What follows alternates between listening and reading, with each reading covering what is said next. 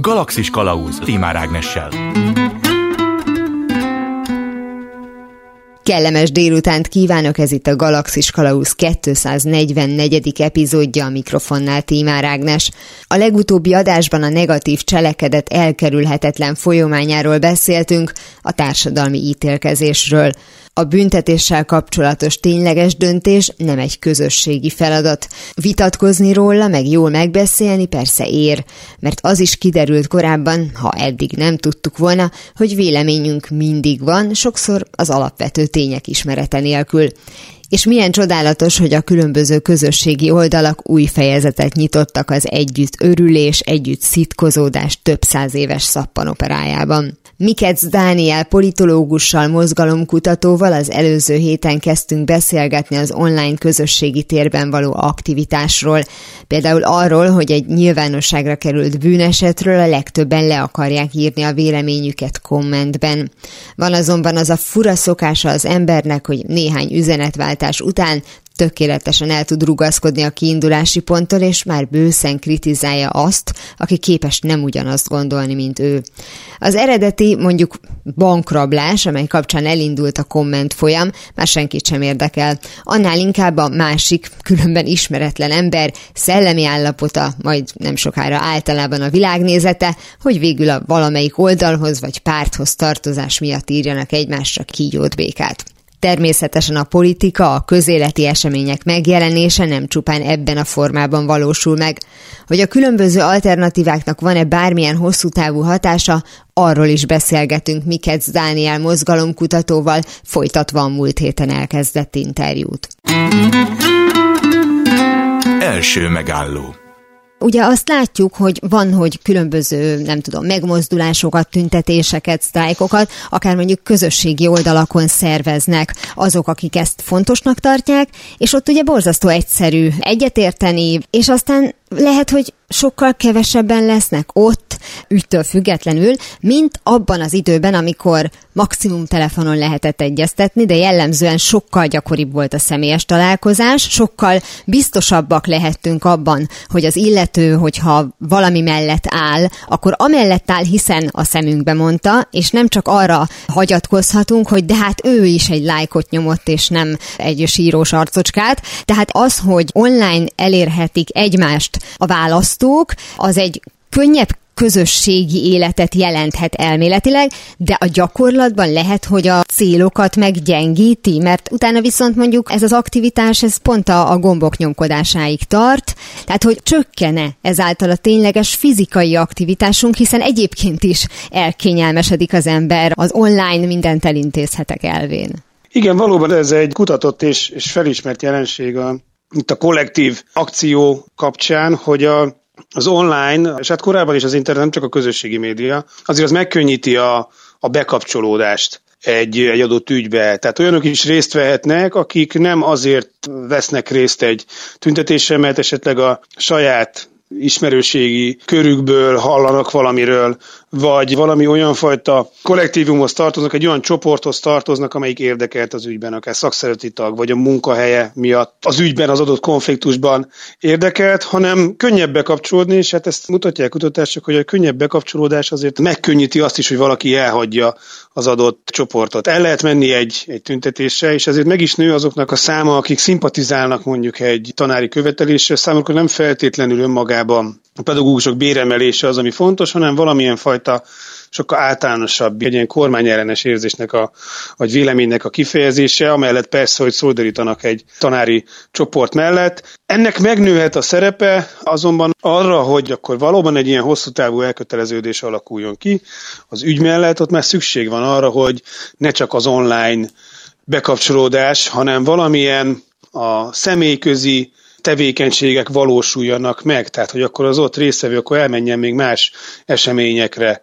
És hát az, hogyha valaki nem része, mondjuk tegyük föl, most maradjunk még a oktatási tüntetéseknél, hogyha valaki nem tanár vagy nem diák, tehát így, így az ő gazdasági státuszánál fogva nem közvetlenül érintett az ügyben, akkor azért sokkal kevesebb lehetősége van arra, hogy az ilyen az online, meg az egy-egy tüntetések idére létrejövő bekapcsolódási lehetőségen kívül részt vegyen a, az adott mozgalomban. Még a szülők számára egy-egy adott iskola kapcsán ez, ez létrejöhet, de hát erre sokkal kevesebb lehetősége van. Ugyanakkor azért, még akkor is, hogyha vannak ilyenfajta lehetőségek, mert tegyük fel valamilyen lakóhelyi ügyről van szó, vagy hát általánosabban valami olyan fajta témáról, ügyről van szó, konfliktusról van szó, amely nem csak egy-egy foglalkoztatási csoportot érint, akkor is azért szükség van egy másik lépcsőfokra, hogy létrejön ez a, az elköteleződés, az ügy, a mozgalom, a többiek iránt, és ott pedig az, ami igazán hatásos,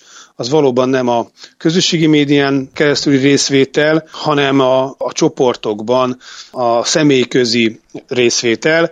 Tehát ilyen szempontból a, az internet az egy lehetőséget ad, a mozgalmi szerveződésre, kiszélesíthetik gyorsan a támogatói tábort, de ugyanakkor a maguknak a mozgalmi szervezőknek, vezetőknek aztán vigyázzunk kell arra, hogy azért ez a fajta szélesebb tábor, ez nem feltétlenül jelenti azt, hogy számíthatnak a részvevőkre később is, mint aktivisták, hiszen a, a lemorzsolódás is könnyebb, ahogy a csatlakozás is. Akkor a szervezők szempontjából ezt kellene felismerni, amit ugye most az előbb elmondtál, hogy a, hogy a lemorzsolódás esélye ugyan ugyanolyan nagy, tehát már csak azoknak a fejével kell gondolkozni, aki ebből a szempontból mondjuk a bizonytalan, mint a választásnál, ahogy mondtad, hogy mindig arra kell fókuszálni, mert akinek stabil a világnézete és mondjuk a politikai beállítottsága, akkor arra nem költünk energiát. Itt viszont azok az emberek, akik nyomtak egy okét, és tényleg eljöttek, mert érdekli őket, vagy egy kicsit valami bosszantja őket, és ezért jöttek el, akkor nekik kitalálni valami ott tartó erőt, mert valóban a következőre lehet, hogy nem jönnek el. Tehát, hogy már az, hogy egyre eljöttek, az azt jelenti, hogy egy millióból egy embert lehet, hogy meg tudnak nyerni a következőre is. Tehát, hogy ezt mondjuk lehetőségként fogjuk fel. És így vissza is kanyarodva az ítélkezésre, ez azt jelenti, hogy negatív érzetből, valami ellen tüntetésből, kiállásból, akármiből jobban meg lehet mozgatni az embereket, mert negatív véleményünk az határozottan van, vagy mert ugye az, hogyha valami rossz dolog történik és befolyásolja az életünket, akkor azon felhúzzuk magunkat, ha jó dolog annak örülünk otthon a tévé előtt, vagy a rádió előtt, és aztán tovább lépünk, mert nem tudom, mert így, így működik az ember, és jellemzően nem megyünk ki azért, hogy jaj, de jó. Mármint most leszámítva azokat a felülről szervezett és, és rendeletre kiadott ilyen összegyűlünk, és elmondjuk, hogy milyen jó mozgalmakat. Ugye ez egy külön kutatási irány, hogy, a, hogy az érzelmeknek milyen szerepe van. Egyrészt a politikában, de hát magában a társadalmi mozgalmak, a tüntetések kapcsán, és ott különböző fajta érzelmeknek lehet szerepe, egyszerre is. Tehát valóban egy adott cselekmény kapcsán létrejött egy olyan felháborodás, ami aztán egy ilyen mozgósító erő lehet arra, hogy akkor valaki elmenjen egy tüntetésre. De már ott a, a tüntetés helyszín is azért másfajta érzelmek is lehetnek, mert magában a, az összetartozás, amit, amit érezhet valaki, hogy akkor ott van egy olyan közösségben, ahol hozzá hasonlóak vannak. Azért az egy, hogy egy jó érzéssel tudja eltölteni a, a résztvevőt. Az, hogyha meghallgat egy olyan beszédet, ahol kinevetik a, a, az adott egy másik politikai oldalt, vagy valamilyen döntéshozót, ugye, akkor az egy kicsit egy ilyen, az is valamilyen fajta örömöt tud létrehozni az, hogyha tegyük fel olyan jelképeket hoznak létre, vagy valami olyasmire emlékeztetik a,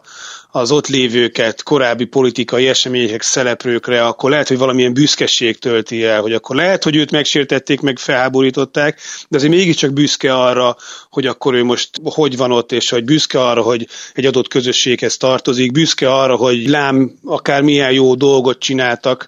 A, nem véletlen, hogy azért milyen fontos szerepük lehet a tüntetéseken az ilyen performatív cselekményeknek, a koncertnek, a zenének, ugye önmagában a közös éneklés is hozhat, létrehozhat egy ilyen összetartozás érzést a, a részvevők között, és a, az ilyen felülről érkező mozgósítás kapcsán is azért megjelennek negatív érzelmek, tehát a békemeretben is az van, most a, a legutóbbi, ott folyamatosan a 2006-os őszi események emlékeztették a részvevőket, tehát ott is, hogy akkor na, hogy akkor a, az akkori Gyurcsány kormányban akkor mik történtek, tehát ez a felháborodás azért ott is fontos volt, tehát ugye ezt hívják érzelemmenedzsmentnek, a tüntető nem lehet csak felháborodott, nem, lehet, nem érezheti azt, hogy na most akkor jó mérgesek vagyunk, hanem azért szükség van arra a már korábbi említett érzelmeknek is a létrehozására, vagy ha nem is létrehozom, mert azért nem lehet teljesen felülirányítani az embereket az érzelmei kapcsán, de valahogy inkább a, hogy akkor megteremteni a lehetőségét arra, hogy, hogy büszkének érezhesse magát. Nem jó az például, hogyha egy,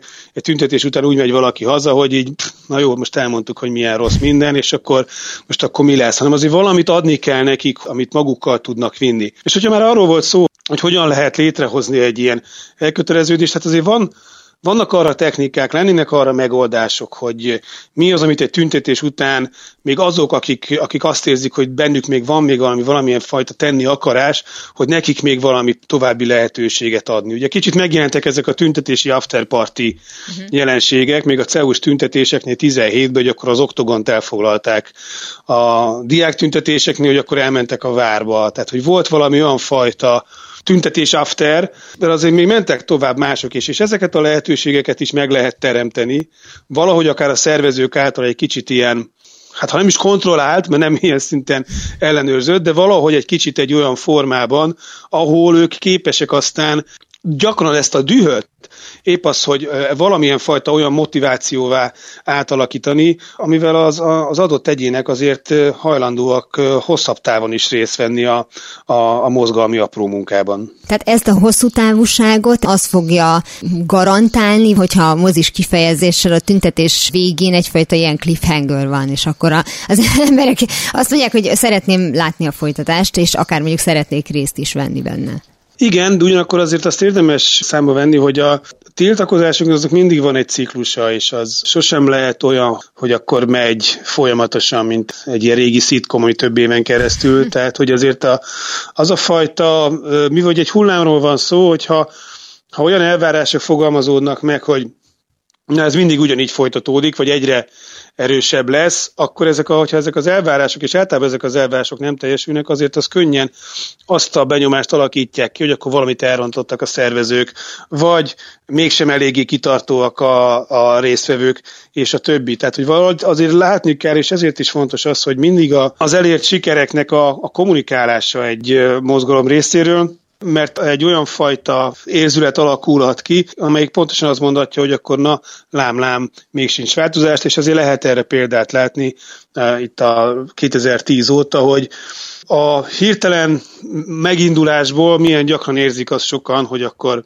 nem volt következménye az adott mozgalmiságnak. Tegyük azt azért persze hozzá, hogy ez nem feltétlenül egy új jelenség, akik a magyar politikai kultúrával foglalkoznak, ők azért írtak arról, hogy ez a, ez a szalmalánk természet, ez egy ilyen korábbi meggyőződés a, a magyar politikai gondolkodásban, hogy mi magyarok ilyen szalmalánk természetűek vagyunk, gyorsan fellobbanunk, de aztán ki is alszik az a láng. Amint a lelkesedés csökken, akkor előjön az a klasszikus magyar mentalitás, hogy nyugtával a napot, nem iszunk előre a medve bőrére, majd van, van egy ilyen remek hozzáállásunk, hogy Isten ments, hogy már előre elkezdjünk örülni, vagy lelkesedni, és hogy ez hozza elő azt, hogy visszatekintünk ezekre a, a néhány éve történt mozgolódásokra, tüntetésekre, és látjuk, hogy mindegyik azzal ért véget, hogy akkor most mindenki szépen békésen induljon haza, és semmi nem változik. És hogyha ez jut az ember eszébe, akkor már már az sem fog kimenni, aki az előzőre kiment. Hány ilyen alkalom kell, hogy vagy nagyon elege legyen valakinek, tehát még akár a magyar mentalitás is változzon,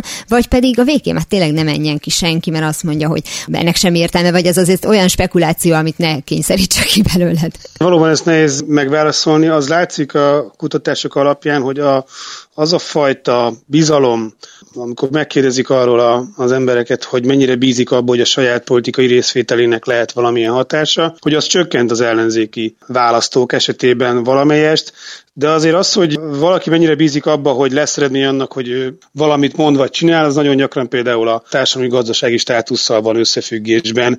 Tehát nem feltétlenül csak önmagában valamilyen fajta politikai elköteleződéshez, vagy valamilyen politikai oldalhoz való tartozáshoz kapcsolódik. A másik pedig az, hogy nem feltétlenül a a remélt szakpolitikai siker az, ami miatt valakik az utcára mennek, hanem akár például az említett érzelmeknek az átélése, a közösséghez való tartozás, önmagában annak a kifejezése, hogy valamivel nem értedek egyet. Tehát, hogy itt a, az, hogy valamilyen ügyre felhívja a figyelmet a tüntető, a résztvevő, csoport, ennek azért abban az értelemben is van hatása, hogy meghatározza a politikai napirendet. Tehát, hogyha ha nem is teljesülnek a 7, meg 5, meg akárhány pontok, ezeknek azért létezik egy hatása arra, hogy valamilyen reakcióra kényszeríti a kormánypártot. És hogyha megnézzük azt, hogy, hogy mik történtek az utóbbi időben, azért, hogyha nem is lehet azt mondani, hogy a pontokba szedett követelések teljesültek, de azért valamilyen reakciók születtek a kormánypárt részéről, az a fajta kommunikáció, amiről már beszéltem, hogy valóban annak az elismerése, hogy a tanároknak a fizetésemelése az fontos. Az, hogy nem sikerült szélesebb értelemben átvinni azt a fajta keretezést, hogy na, a tanárok azok, akik hazamennek már kettőkor, és egyébként meg egész nyáron csak otthon vagy bárhol máshol ülnek. Ugye voltak ehhez hasonló ilyen próbálkozások, ilyenfajta keretezések, hogy azért ez sem sikerült. Ennek is azért van valamilyen hatása, ha csak erről az adott konkrét ügyről van szó. Ezért mondtam azt, hogy, a, hogy, hogy, hogy mi a siker, vagy mi a hatás, abban van felelősség, hát nem is felelősségük, de lehetne szerepük a, a mozgalmi szervezőknek, hogy ezt valahogy kommunikálják a csatlakozók felé, de hát azért is történhet az, hogy sokan azt gondolják, hogy nincsen változás, mert azért a kormányváltást például nem lehet remélni attól, hogy akkor még, hogyha megszerveződik egy nagyon jól végigvitt tüntetés sorozat is. Azért az, hogyha más országokban, amikor valamilyen tüntetési ciklus végül odáig vezet, hogy akár kormányváltás történjen, ami azért ez egy nagyon kivételes dolog, ott azért más tényezők is szerepet játszanak abban, tegyük föl, hogy általában ilyenkor valamilyen koalíciós kormány van, tehát azt jelenti, hogy önmagában már nincs is egy pártnak kormány többsége az adott törvényhozásban, és szerepet játszhat abban még az, hogy esetleg milyen ellenzék van, amelyik tudja valahogy támogatni az adott tiltakozási ciklus. Tehát azért ezek a tényezők is meghatározzák azt, hogy akkor mi lehet a szakpolitikai vagy politikai következménye egy tüntetésnek. Ugyanakkor azért azt szerintem azoknak is azért valahogy azért érdemes figyelembe venniük, akik támogatnak mondjuk egy tanári vagy egy diák tüntetést azzal, hogy kimennek, vagy legalábbis szimpatizálnak velük, hogy azért ezek az aktivisták nagyon nagy munkát és nagyon nagy kockázatot vállalnak, vannak azzal, hogy ők részt vesznek ebben, és elkötelezetten mennek, és akár éjszakáznak a belügyminisztérium előtt, stb. És már önmagában az a véleményalkotás, hogy na, nem történt semmi, ez is talán nem teljesen fair azokkal az aktivistákkal szemben, akik viszont nagyon sok energiát beletesznek az adott mozgalomba. Hát akkor szerintem talán érdemes ezzel a pozitív, nem tudom, záró akkorddal befejeznünk, hogy ha valaki az online formát választja, és azt nyomja, hogy ott leszek, vagy az, hogy érdekel, és mondjuk el is megy, akkor ez ugyanolyan feladatot ró a szervezőkre, hogy ezzel éljen is, hogy ott tartsa őket a, a következőre, és hogy aztán ezek a, ezek a mozgalmak akár mondjuk a hosszú életűséget megvalósítsák az adott ciklikus mi voltukban, hogyha jól értem. Tehát próbáljuk meg átütelmezni az agyunkat, és ne legyünk ilyen szalmalánk típusúak? Hát, hogy ebben mennyire lehet bízni, ugye az is egy jó kérdés, azért mindig többen mennek el egy tüntetés, mint ahányan részt fognak venni egy mm. csoportnak a kis apró munkájában. Talán az, ami, ha nem is egy ténylegesen most a közpolitikai, tehát a jogszabályok szintjén változtatja meg azt, hogy milyen eredményei lehetnek egy, egy mozgalomnak, hogy talán annak az átgondolása, hogy mit lehet még tenni azon kívül, hogy valaki elmegy egy pár órára. Persze, ami nem könnyű, hiszen nem mindenkinek van arra ideje, energiája, vagy akár politikai lehetőségei, hogy valamit eh, tegyen egy ügyért, de legalábbis azért az a fajta valamilyen eh, szolidaritásnak a kimutatása a szervezők felé, ami megvalósulhat a, az adott tüntetésen való eh, részvételen kívül, az is fontos lehet, még hogyha csak annyi is, hogy szimbolikusan kifejezni a hálát azért a munkáért, amit ők tesznek. Az is egy szép gesztus lehet, és itt nem feltétlenül csak arról van szó, hogy nem tudom, akkor valaki megváltoztatja a profilképét, vagy pénzt adományoz, hanem valahogy annak a szem előtt tartása, hogy azért igenis ennek a fajta aktivista tevékenységnek azért ez, ez egy, hogyha valaki úgy érzi, hogy a saját politikai közösséghez tartozik az a csoport, akik ott tüntetnek, akkor annak az elismerése azzal, hogy nem teljesen értelmetlennek tartják az aktivizmust vagy a mozgósítást, azért az is számíthat. Nagyon szépen köszönöm Mikec Dániel politológusnak, mozgalomkutatónak, hogy beszélgetett velem az online politizálásról, illetve egyáltalán az online mozgalom szervezésről és szerveződésről. Én köszönöm szépen. Tedd, vagy ne tedd, de ne próbáld. Ha már Miket Zániel szóvá tette a gesztusok fontosságát a közösségi oldalakon, akkor meg is nézhetnénk a legalapvetőbb, legegyszerűbb formáját a tetszésünk kifejezésének. A jól ismert és jól elhelyezett mosolygós kisfejet. Az online közösségi felületek már természetesen ezen és ennek negatív párján kívül rengeteg lehetőséget kínálnak az érzelmeink figurális kifejezésére. Azonban a smiley volt egyértelműen az első, és ha azt gondolnánk, hogy először néhány évtizede jelent meg az SMS-ben, akkor tévedünk.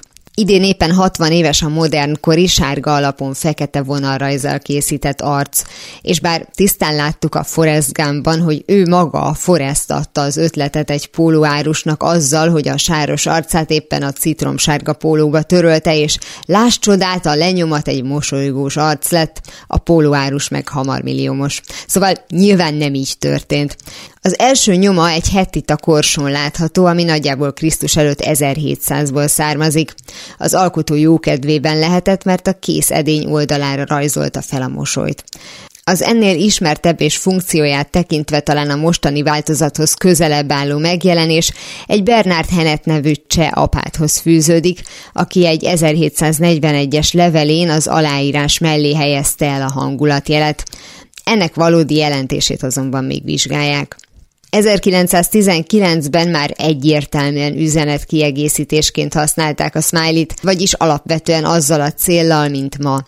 Egy buffalo cég a számláit igyekezett egy mosolygós arcot ábrázoló matricával kedvesebbé tenni, bár kétlem, hogy ettől szívesebben fizettek volna a megrendelőik. A 20. század közepétől már egyre gyakrabban jelent meg a popkultúra részeként filmekben vagy azok plakátjain. Majd jött a mindenható reklám, és már csak egy lépésre kerültünk az ikonikus jeltől.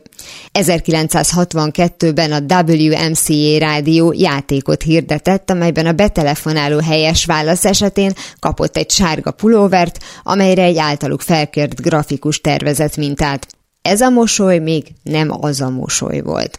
Viszont mindössze egy évvel később 1963-ban az előzőtől függetlenül megszületett a mára jól ismert forma. Egy biztosító társaság szerette volna barátságosabbá tenni megjelenését, ezért alkalmazta Harvey Ross Ball grafikust, aki nagyjából 10 perc alatt felvázolta az arcot, és ezért 45 dollárt kapott.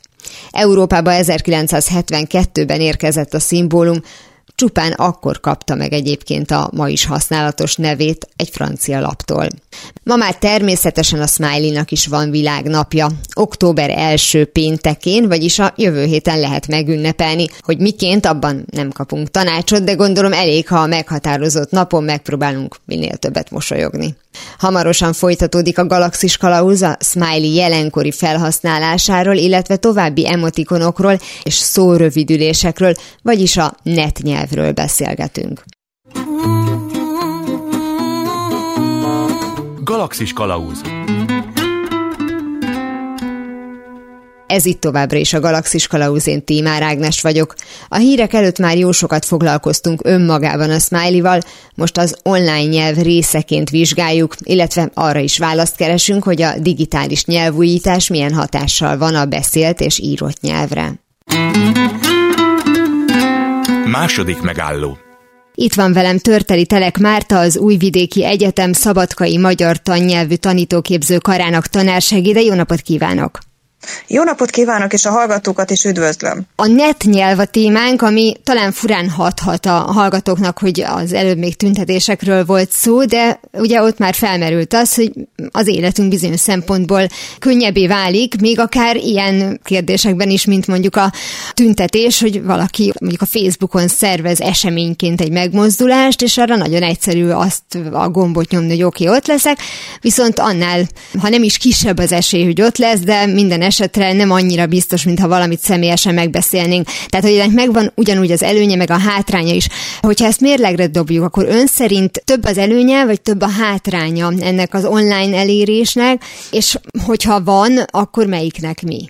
Úgy érzem, hogy maga az online lét és az online világ tágabb lehetőségeket ad, és úgymond ugye a világfalu létrejöttét hozta magával, ezt tudjuk, és kicsi lett a világ, tehát nagyon sokféle embert és sok embert érhetünk el, és adott stílusban különböző módon megnyilvánulva, képes, szöveges eszközökkel élve, és ez egy nagyon színes tarka képet mutat, és akár ilyen rendezvények vagy más jellegű programoknak a megszervezése esetén. Tehát mindenképp előnynek látjuk. Vannak negatív hatások és negatív következményei is, tehát félreértések, a legkülönbözőbb dezinformáció, vagy pedig más jellegű, hát úgymond negatív hangoknak a terjesztése, tehát bármi ilyen dolog azért elő előtérbe kerülhet, és az online platformokon megtörténhet, megtörténik, de azt gondolom, hogy mindenképp egy eszköz és egy olyan létet biztosító eszköz, aminek a pozitív oldalát kell meglátnunk, és azt, azt érvényesíteni, vagyis azt a magunk javára fordítani. Tehát ez az, ami egy úgy érzem, egy, még egy közösségi oldalon is, amikor annak az eszközeivel élünk, és annak a lehetőségeivel, akkor ott is lehetnek öncélú, mm, hát megnyilvánulásaink, megnyilvánulásai az embereknek, de mm, valamikor tényleg valóban hasznos megnyilvánulásaink is lehetnek, szervezés bármilyen területen. És ehhez ugye a netnyelv és az ottani platformokon megnyilvánuló kommunikációs mód, ugye az online kommunikáció az eszközünk, amit alkalmazunk, amit használunk. Igen, tehát ez a hurrá optimista szeretete a dolognak, vagy éppen mondjuk a teljes elutasítása, amit nagyon sokszor látunk, vagy legalábbis azért tapasztalunk ilyesmit, az az, amit el kéne felejtenie az embernek, de hát ilyenek vagyunk, tehát általában Igen. valamiben beleszerelmesedünk, vagy pedig rögtön elutasítjuk, és nagyon-nagyon sokáig tart, tehát emlékezzünk csak vissza egyáltalán a mobiltelefon megjelenésére, hogy elvi kérdést csinált belőle az ember jó sokáig, hogy, hogy, hogy most legyen-e bunkofonja vagy sem.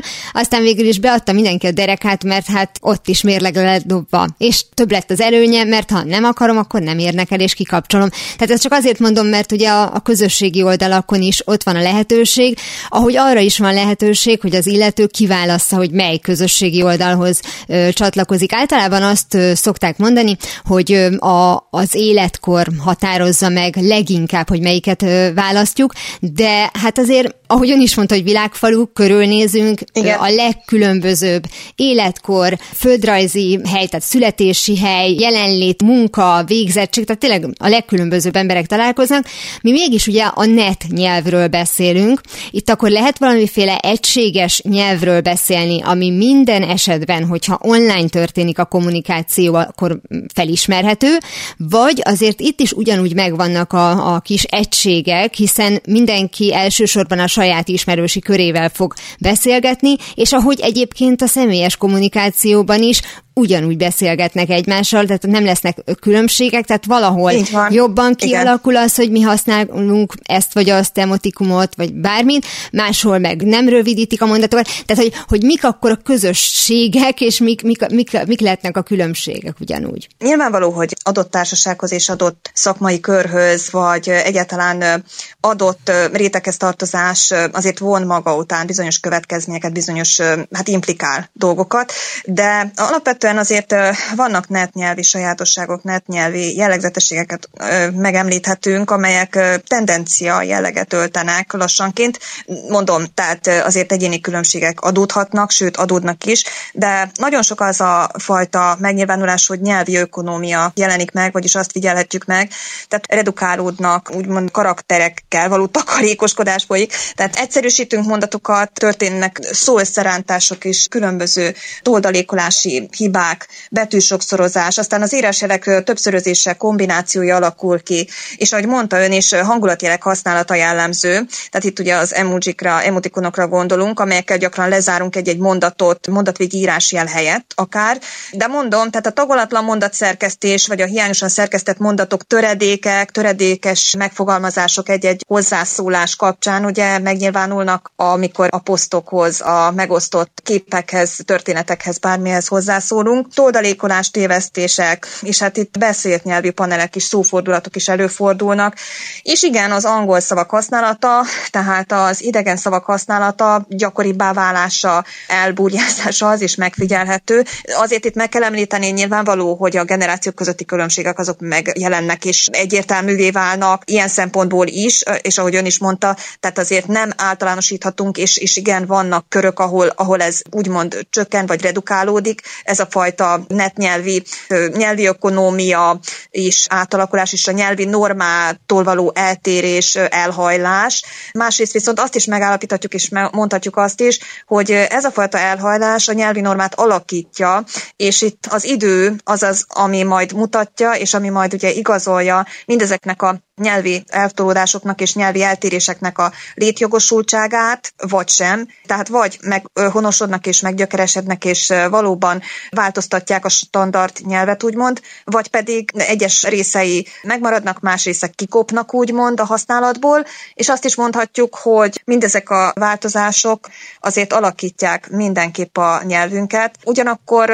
természetes, hogy olyan régebbi mondások, kifejezések kerülnek elő, amelyek online jelennek meg, és esetleg egy idősebb felhasználó írja, vagy pedig fiatalabb, aki szándékosan arhaizálja esetleg a nyelvet, jelzők, amelyek újra felmerülnek, és hát itt uh, nyilvánvaló az, hogy uh, vannak ismerőseink, közelebbi vagy távolabbiak, ugye bizonyos körbe tartozóak, és itt uh, figyeljük, vagyis hogy látjuk az ő mm, nyelvi uh, megnyilvánulásaikat, és itt ugye, még ha nem is olvassuk el részletesen, pörgetjük, úgymond, tehát az algoritmus szerint megjelenő képeket, szösszeneteket, szövegtöredékeket elolvassuk, vagy nem olvassuk el, csak átsiklunk fölötte, akkor is rögzülhetnek, és meghonosodhatnak a nyelvhasználatunkban bizonyos elemek, amelyekre gyakran nem is tudatosan gondolunk, de előfordulhat igen, ahogy azt hiszem korábban már önnel is beszéltünk, hogy vannak személyek, akik szimpatikusak a számunkra, valami formában ugye követendő példának érezzük, és akkor igen, az ő által alkalmazott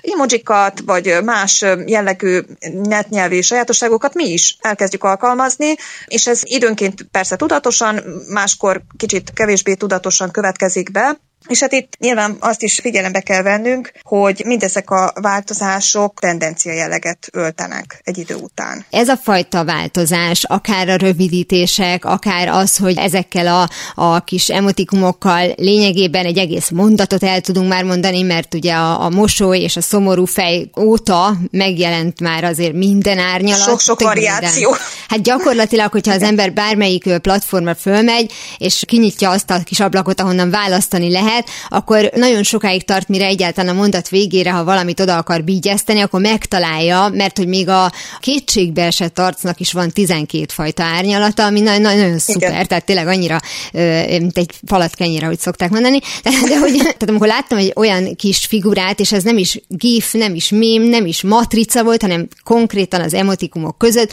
hogy különböző nemű emberekkel ugye megvan, hogy olyat választunk, amilyet akarunk, hajvágás. Igen.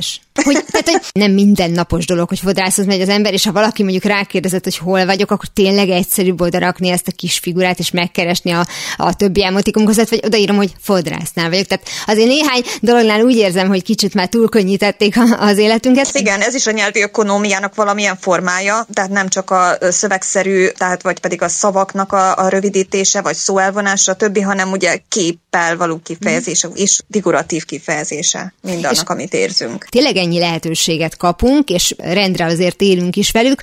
Ez rövid távon megkönnyíti valóban a kommunikációt, vagy megnehezíti, illetve hosszú távon mi a hatása, hogyha lehet így jósolgatni? Rövid távon, tehát jelenleg azért a kaotikus állapotnak vagyunk a tanúi, vagy lehetünk a tanúi, mert azért előfordul az, hogy akár a mondat végére bígyezte azt a hangulatjelet, akár annak a közepére, és ez a nagy-nagy variációban megjelenő hát hangulatjel, ugye amikor alkalmazzuk, nem biztos, hogy mindig érthető és dekódolható a kommunikációs partnernek, aki felé címezzük, ugye, mert hogy igencsak nagy a variációk száma, és eközben valamikor nagyon közeli ismerősünknek, barátunknak küldjük mindezt, és számára könnyen dekódolható, és a közeli ismerettség ezt úgymond biztosítja, és legitimálja.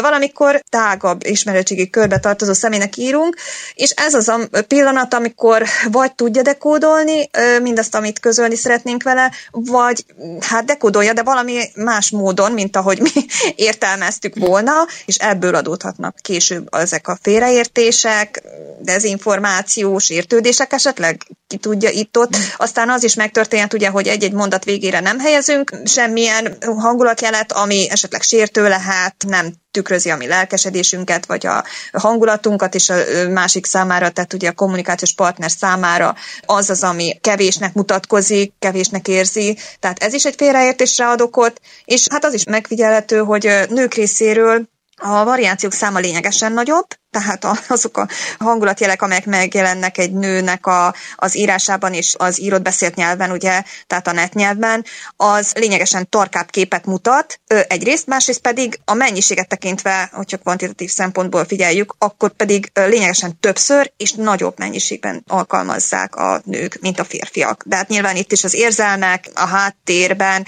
amik munkálnak, tehát mindez ugye a nők részéről pszichológiai szempontból indokolt lehet, és, és valóban megfigyelhető elérhető egyébként. Minden általánosítás nélkül azért az eszembe jutott, hogyha azzal vádolnak minket jogosan vagy sem, mármint nőket, hogy, hogy hát mi szeretünk beszélni, szeretünk mindent szépen kifejteni, akkor nekem inkább azt tűnne logikusnak, hogy mi inkább leírjuk, és persze belerakunk különböző emotikumokat, de én meg azt gondolnám, hogy pont a férfiak, akik, ha megint általánosítok, az információ közlésre és befogadásra hajlamosak, és nem szeretik Igen. a túl sok sallangot, akkor nekik lesz alkalmas az a kis emotikum, amit az előbb említettem, hogy nem írja le, hogy fodrásznál vagyok, és négykor fogok végezni, hanem odarakja azt a figurát, akinek vágják a haját. Igen, ezt, ezt valószínűleg alkalmazzák, és rengeteg alkalommal, és a nyelvi ökonómia, tehát azok a bizonyos szóösszerántások, vagy pedig szótagok, vagy összetételi tagok kezdőbetűkkel való rövidítése, számok és betűk kombinációk, tehát ezek szintén ugye a rövidítése és a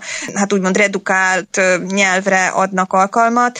Pongyolat kiejtési alakváltozatok sorozatok megjelenhetnek, sőt, egyéb formák, ugye, és hát az angol nyelvi szavak, amiket említettem, ott pedig akár magyar toldalékolással ugye megjelennek az angol szavak, és itt az angol szavak rövidítését, tehát betű és szám kombinációval szintén ugye alkalmazzák, tehát mindig a rövidítést és a gyors kommunikációt úgymond lehetővé teszik, akár ugye férfiak esetében ez egy járható útnak tűnik, és igen, az félreértésekre is adhat okot, és a részükről nyilvánvaló, hogy igen, azért ők is alkalmazzák, tehát azért nem kizárólag nők, csak hogy egy tendencia, vagyis legalábbis egy kutatás alapján ez egy megfigyelhető mozzanat. Említette azt, hogy következtetünk arra, hogy az illető mire gondol. Tehát sokszor, sőt, szinte mindig, hogyha az egy ilyen békével jöttem típusú mondat, akkor ott van a végén a mosolyjel. Mert ha nincs ott, akkor a, a másik fél az azt gondolja, hogy hát akkor valami gond lehet,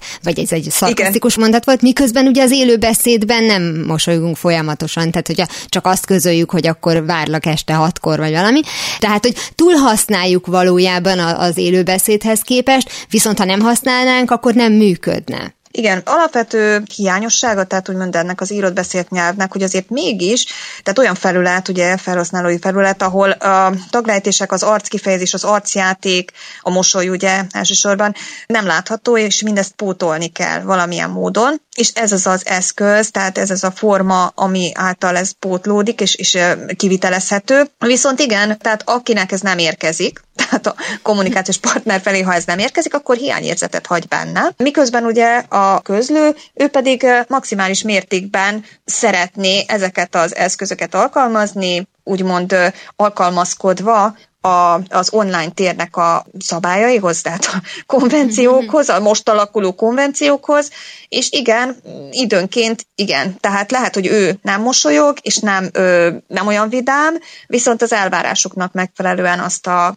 vigyorgó arcot a végére a mondatának azt oda helyezi. És ez is igen, tehát itt, itt vannak az eltérések és az eltolódások a beszélt nyelv és az írott beszélt nyelv között. És akkor ez már tulajdonképpen igen. a korábban kérdezett hosszú távú hatásra valamelyest választathat, hogy ezt nagyon gyorsan megtanulta az, aki ezt használja, igen, hogy ha nem rakok. Mosolyt, akkor félreértik, mert én is tanakodom, hogyha nem rakott mosolyt, akkor most meg van-e sértődve. Tehát, hogy ugyanolyan gyorsan fejlődik ez a nyelv, vagy változik, amilyen gyorsan mi magunk is változunk vele, illetve hát párhuzamosan mi magunk is alakítjuk. Tehát valójában, hogyha ebből a logikából indulunk ki, és persze ez tényleg csak spekuláció, de egyébként Igen. lehetne azt mondani, hogy nagyobb az esély arra, hogy nem rontja ez feltétlenül a, a nyelvet, vagy nem, nem okoz több ö, félreértést. Nagyobb az esély rá mindenképp, azzal, hogy természetesen differenciálódni fog az alkalmazásuk, a használatuk, és úgymond konvenciók, vagy valamiféle szabályosságok fognak kialakulni az idők során, és akkor már egyes mosolyjelek, hangulatjeleknek az alkalmazása is például szabályokhoz kötötten, kevesebb félreértést okozva alkalmazható megfelelő helyen, időben és megfelelő módon. Tehát ez az, ami, ami tendencia jelleggel úgy érezzük, hogy meg is fog jelenni, és érvényesülni fog az idők során. A különbséget azt jellemzően mondjuk a különböző platformokon megjelenő különböző korú emberek jelenthetik? Tehát arra gondolok, hogy nagyjából úgy kell elképzelni, hogy a, a Facebook, a, a TikTok, az Instagram, Igen. a Twitter, ezek olyanok, mint hogyha egyébként földrajzi tájegységek lennének. És hogyha... Valami formában. Igen. igen. És akkor, hogyha valaki, aki mondjuk Z-generációs, és ellátogat mondjuk a, a, a TikTokról a, a Facebookra, akkor így próbálja fölvenni a, a, a ritmust, mert hogy er Erdélyben is megértem a magyart, csak egy kicsit jobban kell figyelnem. Tehát, hogy valami ilyesmiről lesz szó esetleg, hogyha már nagyon eltávolodnak egymástól ezek a beszédnyelvek. Igen, itt, itt mindenképp arról lát szó, és arról is van szó, hogy a generációs különbségek és az a tér, az az online tér, ahol mozgunk, az, az azért eltérő a generációknak megfelelően, és természetes, hogy ilyenkor azért vannak az első pillanatok és az első alkalmazkodási fázis, amikor igen, nagy részt a megértés, a dekódolás nehezebb, vagy valami formában azért tehát úgymond rugalmasságot kíván, és utána hát jön az akklimatizáció, tehát valamiféle ráhangolódás, alkalmazkodás a rész részéről, ha belső szándék megvan, és hogyha még átidalható az a szakadék, úgymond két generáció, vagy nem tudom hány generáció között, és természetes, hogy ilyenkor mindenki azért eldönti, eldöntheti, hogy mely platformon mozog, hol fog megnézni adott tartalmakat, és az alapján például a Facebookon ugye adott algoritmus szerint meghatározott tartalmak fognak felé áramlani, pörögni ugye a napi sodrásban, vagyis a hírfolyamban, ugye, ami elé érkezik, ami, ami megérkezik az ő számára. Hogyha egy párbeszédről van szó tulajdonképpen, akár mondjuk egy levelezés formájában, akár mondjuk egy chat formájában, akkor azt lehet-e látni, hogy egy korábbi levelezés, és most nem arra gondolok, amikor a Jane Austen regényekben ilyen négy oldalas ömlengő szerelmes sorokat kapott a hölgy az úrtól, természetesen virágnyelven, mert úgy még szebb volt. Igen, így van. és akkor a hónapokig lehetett olvasgatni azt a levelet újra és újra. Tehát, hogy nem erre az időszakra gondolok, csak mondjuk amikor elkezdtük egyáltalán az internetet olyan módon használni, hogy egyszerűbb, gyorsabb volt egy információt elküldeni valakinek, nem voltak még ezek a platformok, csak esetleg chat szobák lehettek, de az e-mail küldés az már elkezdett ilyen általánossá válni, hogy sokkal jellemzőbb volt egy formálisabb megszólítás, egy hagyományosabb levél típus, formátum, a téma az mindig valami tényleg fontos ok volt, mert egyébként, van, igen. hogyha ha valami kurkászó beszélgetésről volt szó, akkor előbb emeltük fel a telefont, ma meg egyszerűbb már bepötyögni az, a, azt, amit akarunk írni, hogyha ez nem egy hosszú történet, és hogy valami olyasmit is lát az ember, hogy, vagy, vagy legalábbis én ezt tapasztalom, mert hát azért mégiscsak az merül föl bennünk, hogyha most az írott és a beszélt nyelvet hasonlítjuk össze, akkor valóban visszamehetünk ö, egészen az írásbeliség megjelenéséig, és hogy ott miért nem kezdtek el smiley-kat rajzolgatni a mondatok végén, a, a, akik leveleket írogattak, hogy csak azért, mert valójában itt a, a mondatok tömörsége miatt kell nekünk még hangulatjelet kitenni, mert hogy levélben, hogyha valaki megnézi, mondjuk írt egy féloldalas levelet, abban lehet, hogy összesen csak kettő vagy három mosolyjel lesz, mert nem fogja minden egyes mondatát leokézni, hogy van lehetősége elmagyarázni, hogy mert hogy ezt úgy gondoltam, hogy, és ugye a chatben meg te pont amiatt, amiről beszélünk, hogy a netnyelv elsősorban gyorsítani akarja a kommunikációcserét, és azzal tudjuk gyorsítani, hogyha nem megmagyarázzuk, hogy de érted, hogy ezzel nem megbántani akartalak, hanem, hanem helyette odarakok egy smiley, tehát kizárólag itt a kettő közötti különbség az ebben rejlik, hogyha van módom kifejteni, akkor nem kell emotikum? Igen, itt a, itt a gyorsaság és a, és a sebesség és a, az életritmus az, ami meghatározó, és igen, a gyors és a hatékony, úgymond hatékony kommunikáció, mert bizonyos mértékben ezért hatékonyabbá teszi az ilyen jellegű kommunikációt mindenképp a, a nyelvi ökonómia, tehát az, hogy zsugorítunk, hogy redukáljuk a kifejezéseinket. Tehát mindenképp ez egy segítség, vagy egyfajta mód arra, hogy változtassunk, és hogy a kommunikációt felgyorsítsuk. Másrészt viszont maga ez a kommunikáció, tehát ahogy mondtuk, félreértésekre ad okot, adhat okot, és igen, egy írott fogalmazás van például, amit a gyerekek készítenek az iskolában, azért ezek nem jelennek meg ilyen módon, ha bár kimutatható a netnyelvnek a hatása, tehát a mondjuk negatív, vagy valamiféle, hát még eddig nem tisztázott hatása, hogy bizony, tehát az írott szövegekben, ahol konvenciók és ugye helyesírási normák kellene, hogy érvényesüljenek, ott is már meg megjelennek ezek a smiley a a legkülönbözőbb hangulatjelek, akár mondat elzárásaként, akár pótólag, akár pedig szám és betű kombinációk, és itt tovább. Jó ét, ugye, ahol a nyolcas megjelenik. Tehát ezek a formák, ezek a formák bekúsznak, valami formában bekerülnek, észrevétlenül is akár, de jelen vannak, és ez a nyelvészeket foglalkoztatja, és jelen való dolgok, amikre figyelni kell, és nem lehet szőnyeg alá söpörni.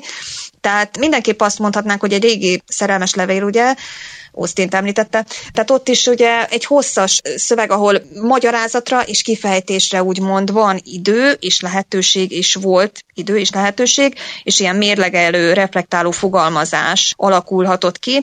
A netnyelv pont ennek ellenében hat, tehát erre már nincs idő, erre már nincs mód, és ekkor kerülnek elő mentővként, mentőv, gyanánt ezek az eszközök, amikről beszéltünk és beszélünk. Utak? Ahová megyünk, ott nincs szükség utakra. Törteli Telek Mártával az Újvidéki Egyetem tanársegédével a jövő héten folytatjuk. Akkor többek között arról is beszélgetünk, hogy vajon a netnyelv megjelenése a szépirodalomban kikerülhetetlen, vagy legtűré degradálja a minőségi regényeket. Mára ennyi volt a Galaxis Kalauz, jövő héten ugyanekkor találkozunk. Hamarosan archívumunkból visszahallgathatják a mai adást is, valamint most már podcast formában is elérhető a műsor. A rádió és a Galaxis Kalauz Facebook oldalán további érdekességeket találnak, illetve ha még nem tették, iratkozzanak fel YouTube csatornánkra. Köszöni a figyelmüket a szerkesztő műsorvezető Tímár Ágnes. Viszont hallásra! Viszlát, és kösz a halakat! Ez volt a Galaxis Kalauz. Timár Ágnes műsorát hallották.